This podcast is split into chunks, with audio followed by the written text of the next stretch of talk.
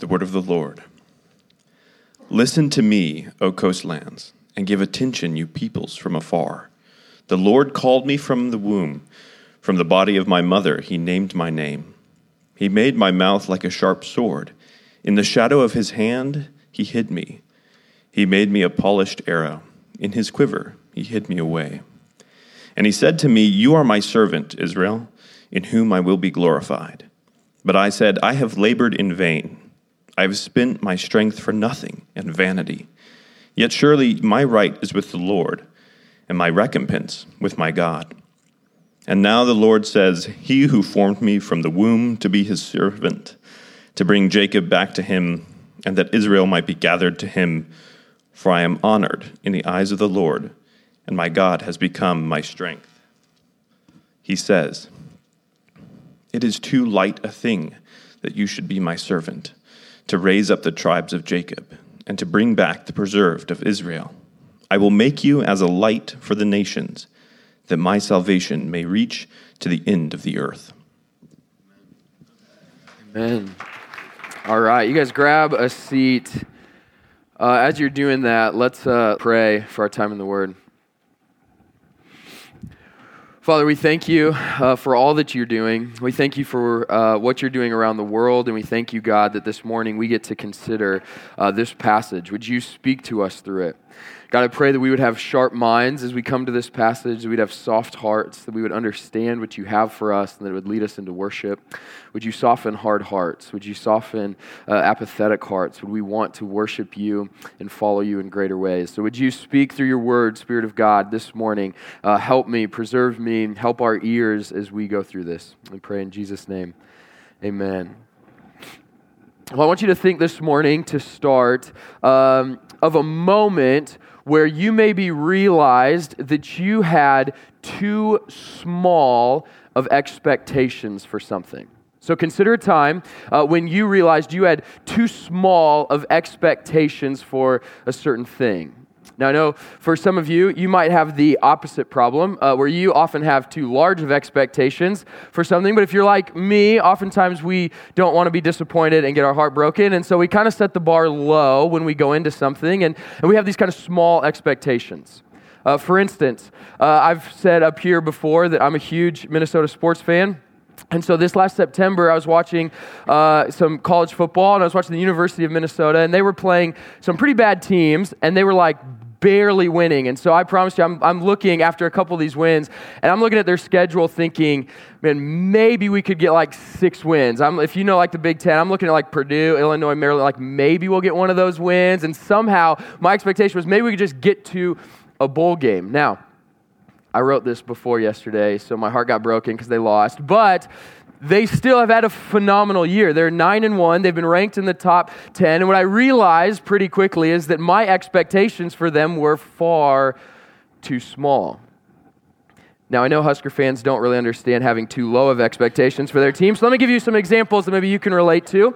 Uh, maybe think about a time at work. Maybe you've gone to work uh, and you had your boss say, Hey, I need you to come into my office.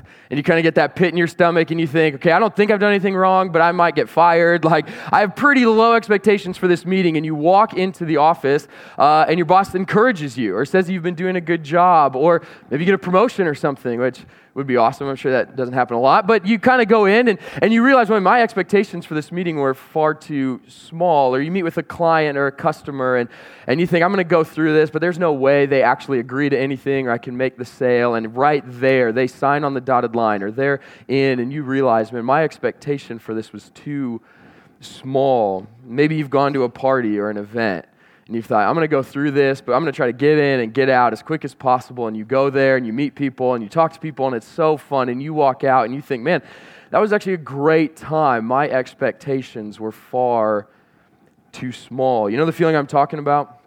These times where you have to just kind of realize, man, what I was expecting was far too little for what actually is happening. Now, I think for many of us, uh, this could maybe best be shown in how we view God. A lot of times, I think that our view of, you could say, God, or our view of Christianity, what Jesus is doing, maybe our view of the mission of God is just simply too small. There's an old missionary, William Carey, and he once said this. He said, We should expect great things from God and then attempt great things for God.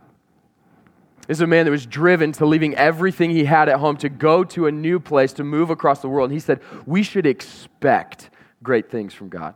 And we should attempt then great things for God. Now, I think, if I could hypothesize a little bit, that our small expectations from God is why a lot of us sometimes think Christianity can be boring, can be dull, uh, maybe Jesus isn't super relevant in our life. And I want to suggest this morning that if you felt that before, one of the reasons may be is because your view of what God is doing in the world is just far too small.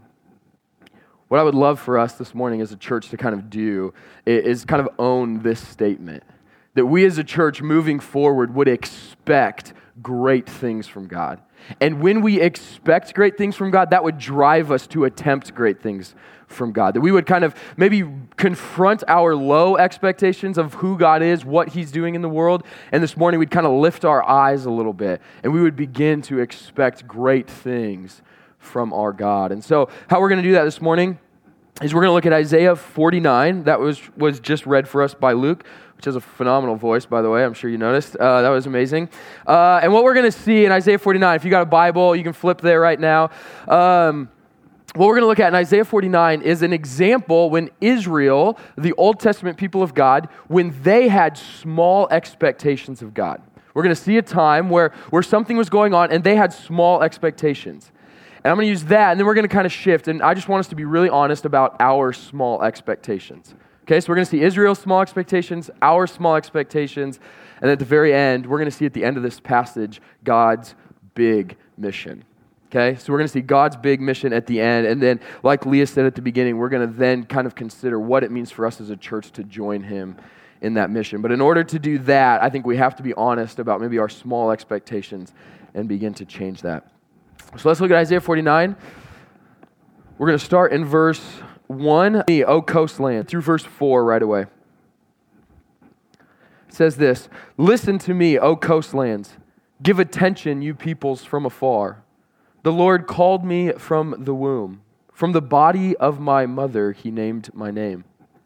He made my mouth like a sharp sword. In the shadow of his hand, he hid me. He, pol- he made me a polished arrow, and in his quiver, he hid me away. And he said to me, You are my servant Israel, in whom I will be glorified. But I said, I have labored in vain. I have spent my strength for nothing and vanity. Yet surely my right is with the Lord, and my recompense with my God. so, in these first few verses uh, of Isaiah 49, we're introduced to this uh, servant of God. Okay, and in verse 3, it says that this servant of God is Israel. This is the Old Testament people of God, Israel.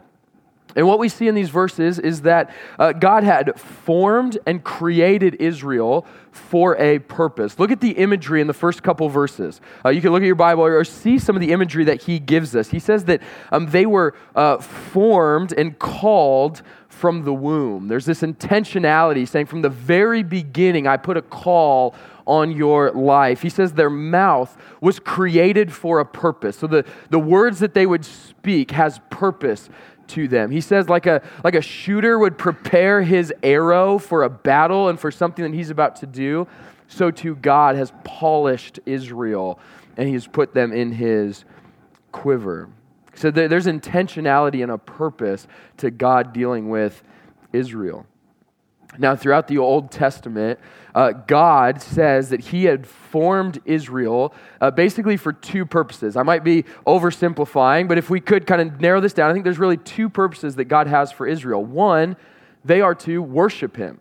So, Israel is supposed to be the people of all the different people groups in all the world. Israel was supposed to be, be the people that was His. So, they worshiped Him, they looked like Him. But two, God always said, and in doing that, you would be a light to the nations. So God says, Israel, I am going to work in you. I'm going to redeem you. I'm going to build you up. You're going to be my people. And I'm going to work through you.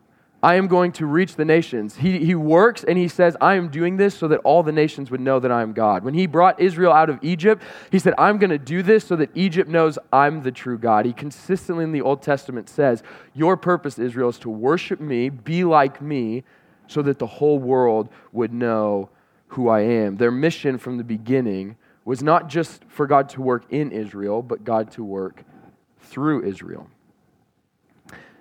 Yet in Isaiah 49, if you've ever studied through Isaiah, you might know that the context of this passage is actually Israel not in their promised land, not with their temple, not with God near them, but Israel's actually in what's called exile. And so Israel had this purpose to be with God and to be a light to the nations, uh, and they disobeyed. They didn't do it. They fell short of what God called them to, and so God scattered them among the nations. This isn't a people group that's prospering in Jerusalem. This is a people that are scattered and enslaved to the nations. Israel, instead of being a light to the nations, ended up being enslaved by the nations. So, this people, just imagine if you were Israel. The whole Old Testament is promises about you, like God would be with you. You would be with God. You would have your temple. You would have a king on the throne. God promises He's always going to work through you. And now, all of a sudden, you find your family scattered, you're enslaved, people have died, you have no presence of God, you don't have the temple, you don't have your land. And God in Isaiah is coming in and he's saying, Israel, I am going to be faithful to you. Like, I want to give you comfort here. I'm going to bring you back. I'm going to work in you again. You're going to come back into your land. We see this in verse 5. So they're in exile. They're, they're, kind of a failed servant. And in verse 5, he says, Now the Lord says, He who formed me from the womb to be his servant.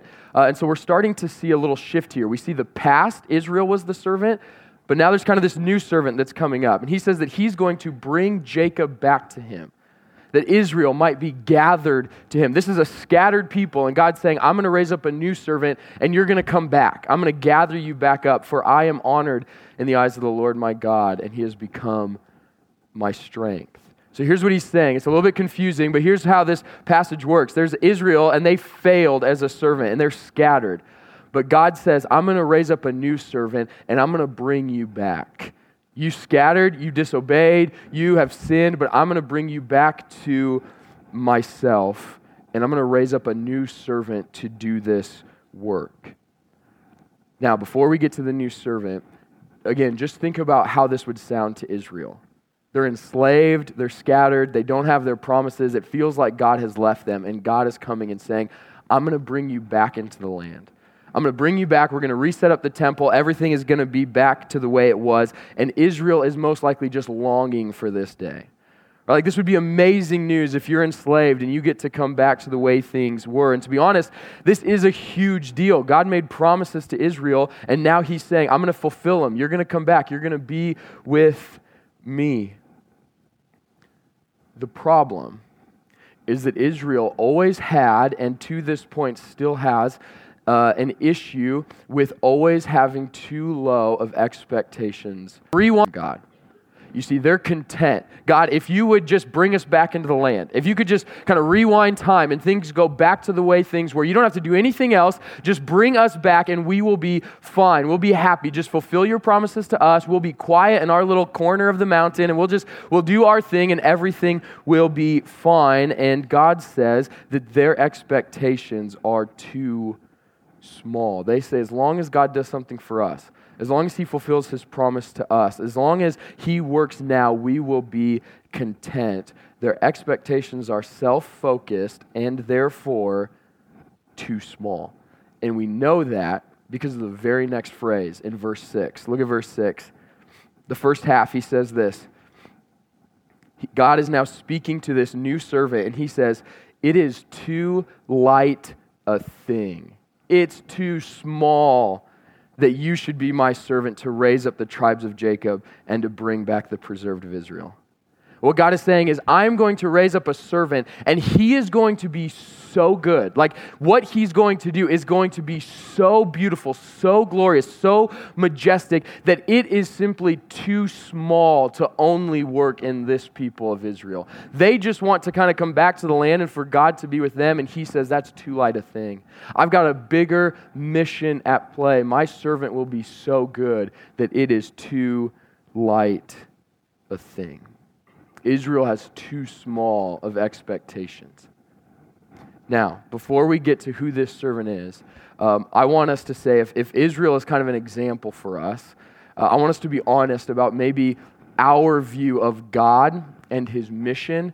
And I just want us to ask the question is my view of God and his mission too small? Uh, like Israel, God says it's too light a thing. What you're thinking, too small. I'm going to do something even bigger, and I want us to wrestle with our small expectations of God. I want us to think about are the things that we are hoping to get out of Christianity, or the things that maybe you long for God to do, are they too small? Think about this. As a people, I think we are often happy if God just kind of sporadically does little things in our life just to kind of remind us that He's real. And we think, great, that's Christianity. Or we might think, man, I've got a tough situation coming up in the next couple days. If God just kind of eases that situation, He kind of lowers the obstacles, then that's awesome. That is what God is doing in my life. Or we would think of things like, uh, man, just I'm trying to do my Bible reading in the morning. God, would you just help? Just show me something in the Bible. Just, just bring, just make it not dull, and then I'm happy with my Christianity. Or we think, man, I just I need to feel loved and accepted, and so God, if you do that for me, then I'm. This is what Christianity is all about maybe consider some of these things. I, I, want you just to, to be honest, and I, I'm going to keep pressing a little bit. So, just, I, I'm not saying all these things are bad, but just think about this. Think about your prayers and the things that you've kind of been consumed with when you think of Christianity. When we pray, when we think of what God is doing, um, I think we oftentimes, maybe a majority of our lives, are centered on maybe things like this. Think if this sounds familiar. God, would you just speak to me this morning? God, I have a test this week. Would you help me not to fail? God, would you do something in my spouse before I go crazy this week? My wife might have prayed that prayer this last week. So, um, or maybe God just take the kids. Like just time zap me to when they're 18 and they're out of the house because it's crazy. Or, or God, I'm having tension with my boss. Would you just kind of help that situation? God, I just applied for a job. Would you provide this thing for me. God, I feel a little bit spiritually dry. Would you just kind of help speak to me today? Or, or, maybe, maybe we're even a little bit bigger and more communal, and we think things like this God, would you save my, my neighbor? You know, I think he's kind of a Christian, maybe, maybe not. So just, if he's not, kind of tip him over on the other side of the fence and let's make him a Christian. Or, or God, would you just send some people to my city group this week? You know, we just commissioned three city groups, and when you start something, it's, it's intimidating. And so you kind of pray, God, just help me not be alone in my living room tonight. Like, bring some people. Or, God, help this uh, city group conversation not be awkward. Or, like, help somebody talk at some point, please. Or help that guy not talk as much as he does. Or we'll pray things like, God, would you just help our church get a little bit bigger? Like, just bring in some more people. Or, or God, would you just give us a building? We've been renting for a while. Give us a building. Or, God, would you help us be financially stable so we don't have to worry about things as much? And, I might be giving you a little insight into my heart and prayer sometimes, but we will pray these things. And now here's the deal none of those things are bad. None of those things are bad. And catch this none of those things are too small for God. Okay, so I'm not trying to judge any of those things. I'm not trying to discourage. Those things are good and we should pray. Like Israel, them coming back into their promised land, that's a massive deal and God cares about that. But if those are the only things that we pray about, talk about, think about, or care about, I think God would say to us, that is too light a thing. It is too light a thing if Christianity only centers around our life and our world. It's too small. If our view of Christianity is just God doing something in you, for you, or about you, it's too small. It's too light a thing. Now, I'll just be honest. I, am not throwing stones here. This last week, I, uh, I spent some time as I'm studying through this, and I just kind of did a little mental reflective exercise. And I started to think through that I've had. What are the major uh, prayers, conversations, and thoughts that I've had over the last week or two? And if you want a very convicting exercise, go and do this this week. Because here's what I found out. When I'm thinking, what am I praying about? What am I talking to people about? And what am I thinking about? Like when you're just kind of always in your head, kind of talking to yourself, what are those things about? What I realize the majority of the time is me, me, and me. Or like just think about the things that we pray, the things that we're expecting God to do. Think about the conversations that you have with people. When you're talking to yourself, you're, we're talking about the experiences that we have, the situations that we have, the things going on in our life. And what we often find is that our world and really our view of God centers around me, my family, my church, or my little corner of time and space. This is exactly what Israel was doing. They just wanted God to do something with them, and it was big and it was important, and God did it. But He also says, That's not all I'm doing. It is too light a thing to only focus in one spot. Verse 6, God says, Our little view of His power and majesty and mission is simply too light a thing. So, Providence, if our view of God and our view of Christianity and the mission of God, if it's really nothing more than Him kind of entering our life and helping us along, it's too light a thing. That's not what God's doing in the world. That's a piece of it, and that's not the bulk of it. And frankly, it's no wonder why Christianity seems dull and boring at times if it only centers around you and your world.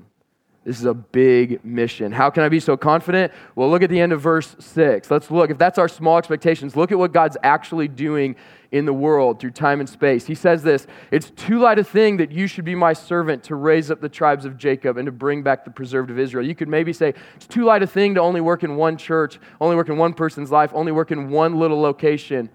I will make you, this servant, as a light for the nations, that my salvation would reach the ends of the earth. God says, This servant that I'm raising up, he is going to be so good that he's not just going to bring Israel back, and he's not just going to work 2,000 years ago, but he will be a light for the nation, and in him, salvation will reach the ends of the earth. Everything Israel was created to do, this new servant would actually do, and his followers would get called into.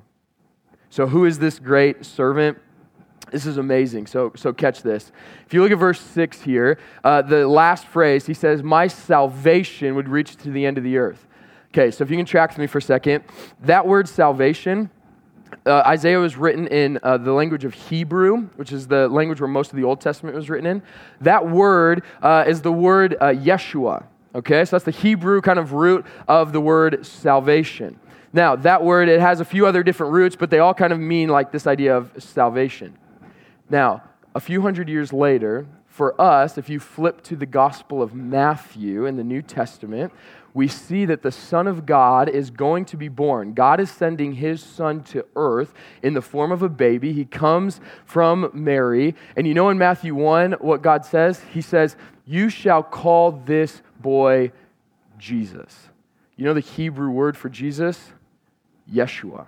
He's saying, You shall call this boy salvation. It even says that in Matthew 1 21, he says, Call him Jesus, for he will save his people from their sins. He's saying, This boy, this person that is now going to live, will be salvation. And then when that boy grows up and we have the Son of God and he becomes a man in the Gospel of John, he's walking around and he's teaching about himself. And he says, You know what?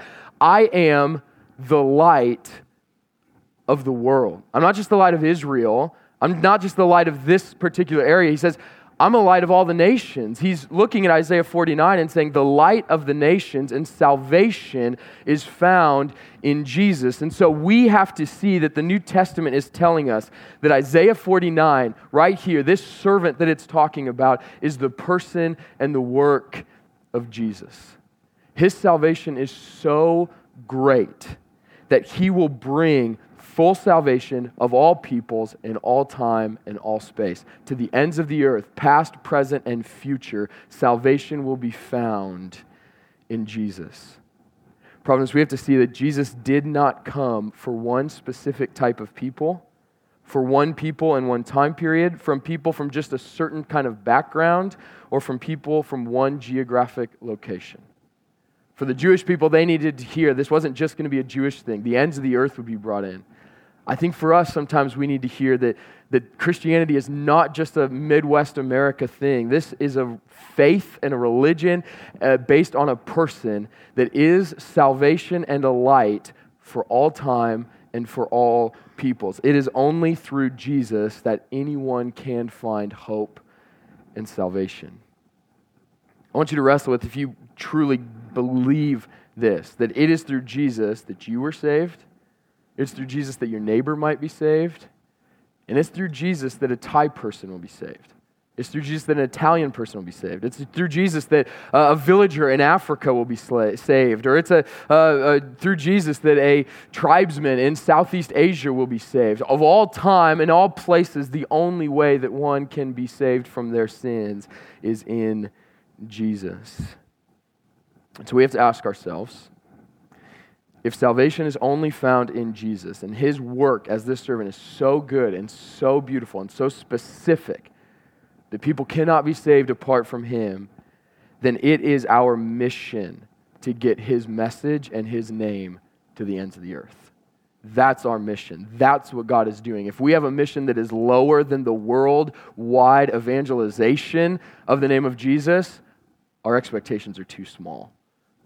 God says here, it's too light a thing that this would be in one place. It is my servant that will, his name will go to the ends of the earth. So here's what I want to do to kind of close.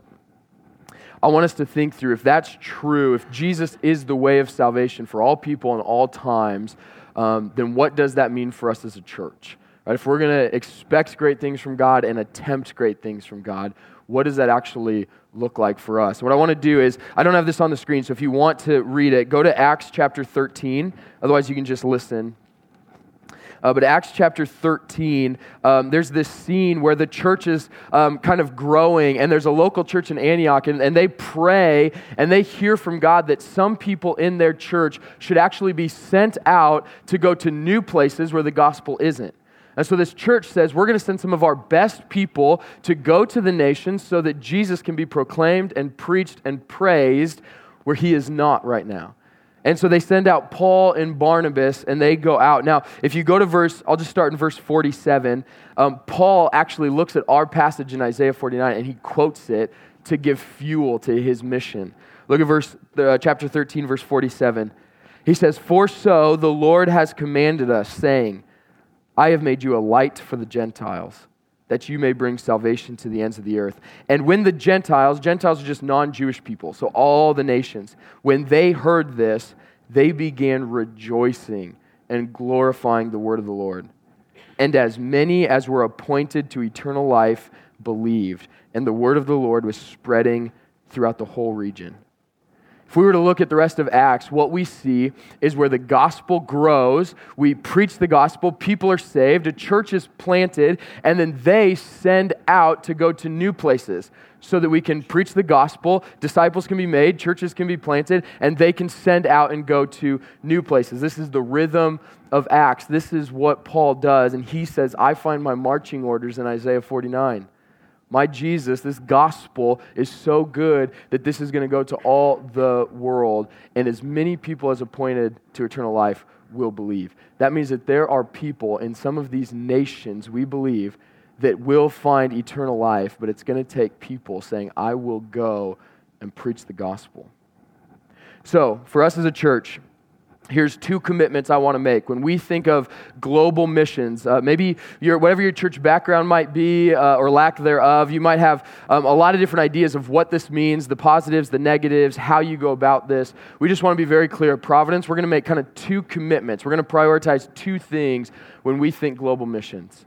Uh, first, we will commit to unreached peoples. Unreached peoples. Here's what I mean by that. Um, there's a lot of good work going on in the world, and missionaries are being sent, and they're going to places uh, where there's already kind of a gospel presence. That word unreached means, uh, just kind of in uh, mission language, it means that there's 2% or less of the population Christian. And what that means is that if there's 2% or less, there is a, a, really low chance that people in that country will actually ever hear of the name of Jesus. It means that there's little to no access of the gospel. And so these are places where people are being born, they are living, and they are dying, and they are never hearing that there's a God that loves them and a servant Jesus that can save them. They are dying in their sins because they have never even heard the name of Jesus. And so, as a church, what we want to commit to is saying we want to go to and support the gospel getting to some of the hardest places on earth, the places that are unreached, where there's no churches, there's no missionaries. We want to go in and say, we're going to go there. That's what we believe we see in Acts. Is that the church says there's people that if there's people that don't know Jesus, we're going to that place. If there's a place where there's no churches, we're going to go to that place. And as a church, that's what we want to commit to is we're going to prioritize getting the gospel to unreached places so that we can preach the gospel because we believe there are people that are appointed to eternal life there. So we're going to go. Secondly, when we think of global missions, we want to commit to church planting. Okay, so we want to commit to unreached peoples and we want to commit to church planting. Here's why. In Acts, that's just what happened. They went, they preached the gospel, people got saved, and they planted local churches.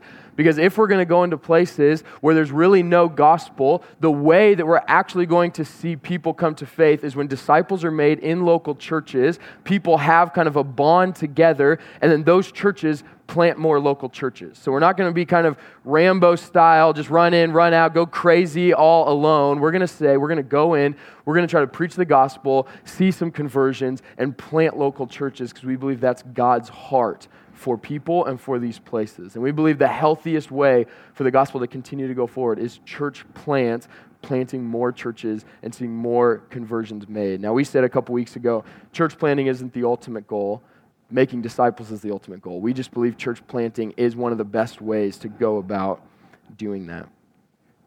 So here's what I want to do. I'm going to take uh, a couple minutes uh, to close by giving you a few maybe next steps in that. Those are our commitments. But um, over the last couple years, you've probably heard us talk about, we actually have a couple partners, uh, missionaries in Thailand right now. Um, just kind of quick information on Thailand. It's about 1% Christian, which means in the whole country, um, there's about 69 million people in the country, and about 1% of them are Christian. So 99% of the people in this country have basically no access to the gospel. They're not just running across churches on every corner. They're not running interacting with Christians at coffee shops and on a regular basis. And so we have said we want to be about church planting and gospel proclamation in one of the driest and hardest places on earth. And so uh, that's been kind of our partner so far. And so we actually have a, a couple over there, a family, Keith and Sarah Nigan Find. And so they actually sent us a quick little update video. They've been thankful for prayers. We've supported them. We actually helped them plant a church in February. Uh, and so what we want to do is I'm just going to take a couple minutes. We're going to play this, just a quick update, and then I'll talk about a few ways that we can kind of get involved. So let's play the video of the update of the Nigan Finds. Hey, Providence Church, uh, and greetings from Bangkok, Thailand. Uh, we're the Nigan Finds. You might remember us. We have come and visited you guys in uh, Omaha before, and we are Alliance missionaries here in Thailand. And what we're doing right now is running Alliance University Center, um, a center and a church plant that you guys have had a part in supporting, um, praying for us for. And so we just wanted to share a little bit of um, good news about what God has been doing here. Uh, so, first of all, I just want to say thank you again so much for all of your prayers and support of our family. Um, our kids are continuing to grow and do well here, and so we thank you for your prayers for our family and our kids. And also for the ministry at the University Center. So, my main responsibility is to focus on the programs that we run at our center, which really incorporate en- encompasses teaching English and community outreaches. So um, we started out with just doing some basic English teaching, and we're really seeing a sense of community grow among the students that are coming to the center. And so uh, we had a party last month, a fall costume party, and we had 40 people come, which was just such an awesome thing. And we're really starting to see just a community develop around the uh, the programs that we run at our center. And so thank you guys for your prayers And ultimately, our goal is to get those students filtered in to coming as well to our Sunday service. Yeah, um, and it's really kind of neat to think just what the Lord's been doing. Uh, we've been running it about eight months, and um, we've seen God really move and seen people coming there. Eight months ago, there was nobody there. Uh, just Sarah and I were there, uh, sitting, wondering what the Lord was going to do. And I think of how international our church plant is. So last Sunday, just this last Sunday, a couple days ago, uh, we had you know somewhere between 20 and 30 people there uh, worshiping. But the cool thing is, is that they were there from nine different countries. Um, you want to talk international uh, church of God reaching the nations? Um, it's something we've really seen. So we're seeing people who were looking for a church. Um, coming and being part of the church, but I think that the coolest thing and the biggest goal at the end of the day is we have seen some people move from darkness to light and um, end up deciding to follow Jesus and are beginning to grow in their faith. So um, we just want to say thank you guys. Thank you for what you're doing there in Omaha. Thank you for your support and prayers. Thank you for your financial support of us. Um, and know that the door is always open. If any of you want to come out and visit, um, come out and serve, we'd love to have you. But grateful for you guys. Grateful that we're part of the Alliance family together. And um, I hope you're encouraged about what God's doing here. We're encouraged about what God's doing here um, and that we've seen a church raise up of many different people and we're far- starting to see people come into the kingdom. Uh, God bless you guys. Hope you have a wonderful service. Um, we'll see you guys sometime in the near future. Bye.